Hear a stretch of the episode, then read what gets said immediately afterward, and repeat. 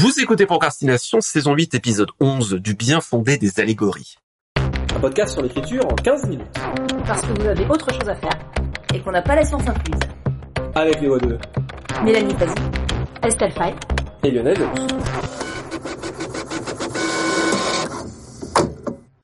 Alors c'est un titre un petit peu blague qui nous a été suggéré. L'allégorie, c'est la représentation d'une idée abstraite par une métaphore ou un symbole. L'exemple hein, euh, typique tarte à la crème, c'est les fables de La Fontaine avec la cigale et la fourmi, par exemple. La fourmi industrieuse qui range les trucs et la cigale qui chante tout l'été et qui se trouve fort dépourvue.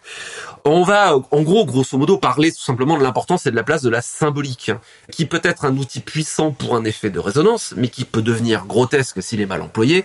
Euh, la tarte à la crème, là aussi, c'est le personnage, chaque fois qu'il est super content, il fait hyper beau, et chaque fois qu'il est triste, il pleut fortement sur son âme. Les euh, caniveaux débordent de ses larmes. Comment est-ce qu'on peut approcher le dosage? Est-ce que tout simplement même l'allégorie, hein, cette idée de euh, représenter une idée abstraite par euh, un symbole, est-ce que c'est devenu suranné dans notre époque gavée de storytelling où en gros c'est des trucs qu'on va voir venir à 40 mètres et qui sont finalement un, peu devenus bateaux? Ou est-ce que euh, il y a encore une place pour l'allégorie, pour la symbolique dans une époque gavée d'IA comme on en parlait il y a deux épisodes?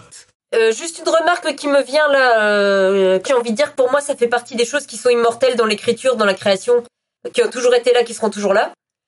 Je sais pas comment dire. le réflexe qui me vient, c'est est-ce qu'il est même possible de concevoir des œuvres d'art sans la moindre forme de métaphore, d'allégorie, sans la moindre résonance avec quelque chose du réel à l'intérieur du récit? Et c'est peut-être une question idiote, mais bah, après, pour moi, disons sur euh, un texte en général, il y a des textes qui ont plus ou moins de dimensions. Et un texte peut avoir juste euh, une dimension qui est l'action, en gros, qui se fait dans le texte. Après, il peut y avoir une dimension d'émotion dans le texte. Là, vous ne le voyez pas, mais je fais des signes très cool avec mes mains. Et puis, euh, après, disons, on peut rajouter une dimension symbolique aussi au texte. Et quand les trois sont vraiment fondus ensemble, et surtout quand quelque part la dimension symbolique est tellement fondue avec le reste qu'on ne la voit pas, là pour moi c'est là qu'on a des textes qui sont vraiment très forts c'est-à-dire que beaucoup de lecteurs vont lire l'action, ressentir l'émotion et pas forcément voir la dimension symbolique, mais pareil, ils vont sentir qu'elle est là. Et beaucoup des grands textes, ils ont ça. Et euh, bah par exemple, euh, on parlait de la tour sombre dans un autre épisode euh, assez récent. Oui, les fans de Stephen King ici se reconnaîtront. Mais il y a exactement ça dans la tour sombre. c'est que on peut juste suivre déjà un super monde avec un récit hyper prenant, des actions et tout. Après, il y a des émotions qui franchement vont vous prendre aux tripes mais tout le temps aussi, il y a une dimension symbolique, mais elle n'est pas en fait mise dans la face des gens. Elle fait partie vraiment, elle est tressée avec tout le reste du texte. Et pour moi, c'est ça le bon usage euh, de l'allégorie, des symboles. C'est pas tant de les mettre, de les paf, claquer dans la figure du lecteur, mais beaucoup plus en fait de les fondre et de qu'ils soient partie intégrante de la chair du texte. Je suis pas sûre, enfin, je suis d'accord, mais pas surtout. Euh, un exemple euh, qui me vient récemment d'une œuvre qui m'a vraiment marqué en tant qu'allégorie, c'est le film Le règne animal, où pour le coup, donc on a ces personnages qui commencent à se transformer en animaux.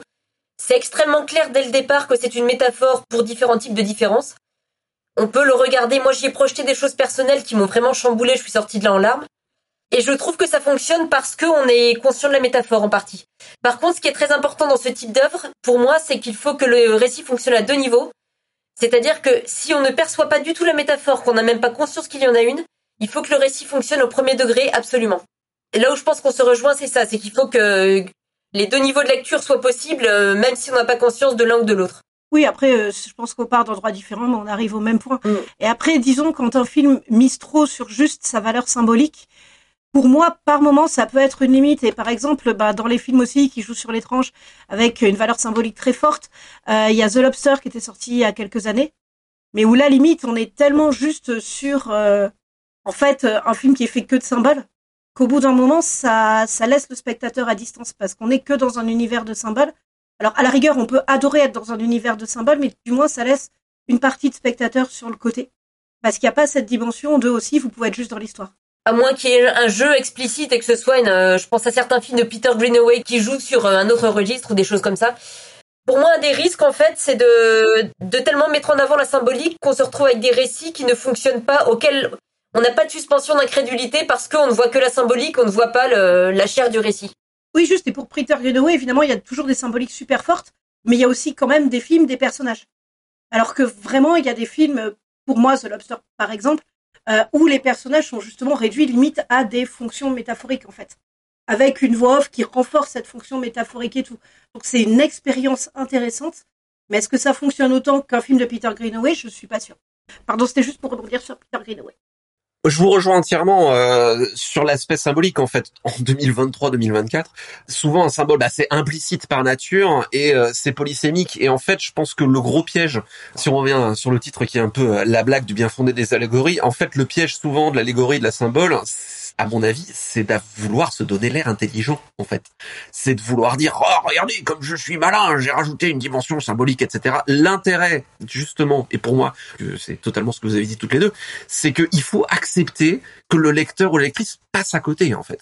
Pour moi, c'est la base d'une dimension symbolique. Il faut accepter qu'elle ne soit pas intellectualisée, mais à la rigueur, cet effort d'humilité rend la chose encore plus forte. À partir du moment où c'est implicite, à partir du moment où ça pénètre dans l'inconscient, justement, c'est quelque chose qui est non verbalisé, qui va s'adresser directement à l'émotif, à l'inconscient, et ça va être d'autant plus fort. Donc, il faut accepter, je pense, que c'est fondamental dans une œuvre euh, de fiction, mais quelle qu'elle soit, qu'il y a des choses à côté desquelles le lecteur ou la lectrice va passer consciemment. Il faut accepter cette humilité. Et elle se trouve à la fois dans la dimension implicite et dans la dimension polysémique. Il faut aussi accepter que les symboles potentiellement qu'on va peut-être mettre consciemment, et d'ailleurs il y en a qui vont se trouver inconsciemment, dont on va être le jouet soi-même, c'est que bah tout le monde va pas avoir la même interprétation en fonction du vécu euh, et de plein de choses. Et donc il peut y avoir des interprétations qui vont être différentes, mais tant que l'œuvre marche, à la rigueur, qu'importe. Nous-mêmes sommes le jouet euh, d'un certain nombre de, dimensions euh, à, à, la création qui vont se trouver dans l'inconscient. Et c'est bien aussi. Je dirais les trucs auxquels éventuellement il faut faire gaffe, c'est les éventuelles potentielles interprétations à contretemps. L'exemple tarte à la crème, la couleur du deuil, par exemple, c'est euh, pas le noir partout. Donc, euh, en fonction euh, de l'endroit où on va se trouver, il faut peut-être avoir conscience de ça. Il peut également y avoir un certain nombre de biais inconscients symboliques dont il peut être important de prendre conscience. Mais globalement, je pense que le truc le plus important, c'est qu'il faut accepter que c'est un jeu, en fait. Et que dans tous les jeux, eh ben, on peut perdre. Et c'est pas grave. Tu parlais Estelle des, des strates de lecture. Je pense que euh, ce qui est super important euh, pour nous et notamment quand on fait ses premières armes, c'est qu'il faut justement accepter de donner ça, mais que le lecteur ou la lectrice ne le reçoive pas. En tout cas, ne le reçoive pas consciemment, et c'est finalement très bien. Ben moi, je considère pas ça comme euh, tu parles de, de perdre. Pour moi, à partir du moment où on produit un effet sur un sur les lecteurs et que qu'ils ou elles vont avoir des réactions fortes à quelque chose et projeter et décoder des choses, c'est déjà qu'on a produit un effet, donc on a réussi quelque chose. Donc à moins qu'il y ait un contresens euh, total, euh, à moins qu'un euh, lectorat aille voir des idées qui sont politiquement complètement à l'opposé des vôtres ou des choses comme ça que vous n'auriez pas mises, euh, c'est pas un échec pour moi. J'allais dire une chose aussi, c'est que dans ma propre pratique, quand il m'arrive d'utiliser des symboles ou des, disons, des allégories ou ce type de métaphores, en général, je cherche pas nécessairement à ce qu'on reconnaisse euh, l'événement ou le concept ou la chose qui est, qui est derrière. Je cherche à transmettre une émotion qui est liée à ça ou un type d'expérience qui est lié à ça. J'ai un exemple très précis, c'est que j'ai écrit ma dernière nouvelle publiée euh, à ce jour, qui s'appelait Minuit démasqué, et euh, a été écrite en 2016, et elle est très très clairement née et a été très clairement comprise par les gens qui l'ont lue en 2016 comme une réaction aux, aux attentats du 13 novembre 2015. C'était très très clairement la source d'inspiration. Mais je parie que de ce texte-là, dans 15 ans, 20 ans, je suis pas sûre que les gens feront le lien. Par contre, je pense qu'ils saisiront qu'il s'agit de la façon dont on peut être complètement déboussolé quand la violence fait irruption dans un lieu familier. Donc pour moi, c'était pas, enfin, c'était une métaphore sans en être, sans être une allégorie totale. C'est-à-dire que j'ai pris des éléments dans quelque chose de réel, mais quand, quand la référence à cette chose réelle va être effacée dans le temps ou en tout cas ne fera plus le lien, c'est pas grave. Normalement, le texte doit pouvoir fonctionner sans ça.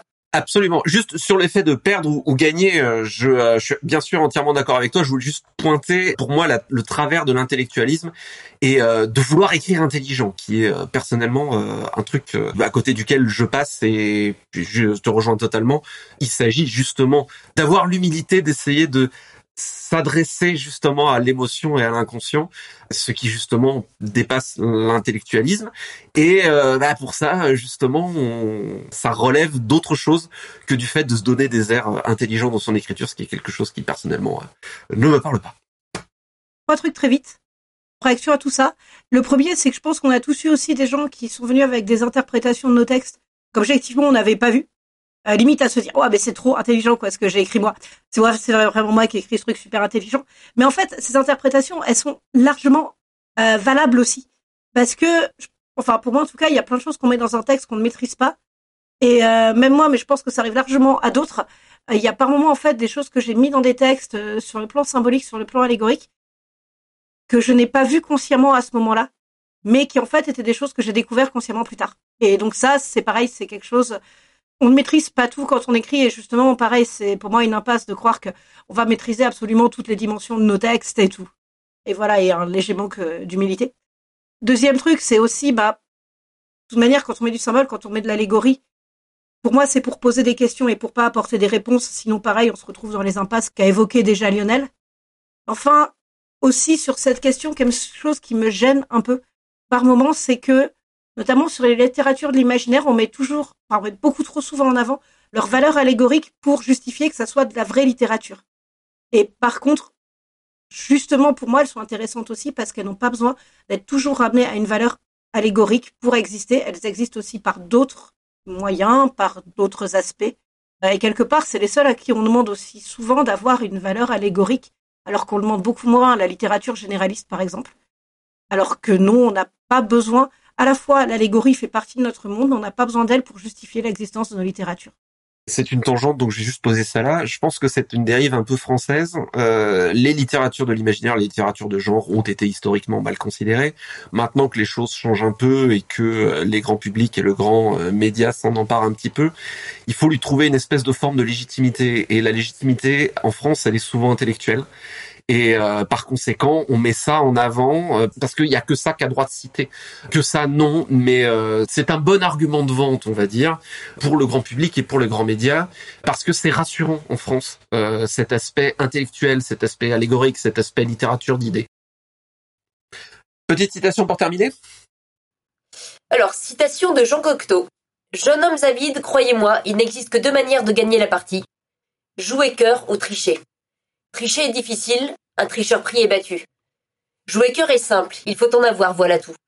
Vous vous croyez sans cœur, vous regardez mal vos cartes. C'était Procrastination, merci de nous avoir suivis. Maintenant, assez procrastiné, allez écrire.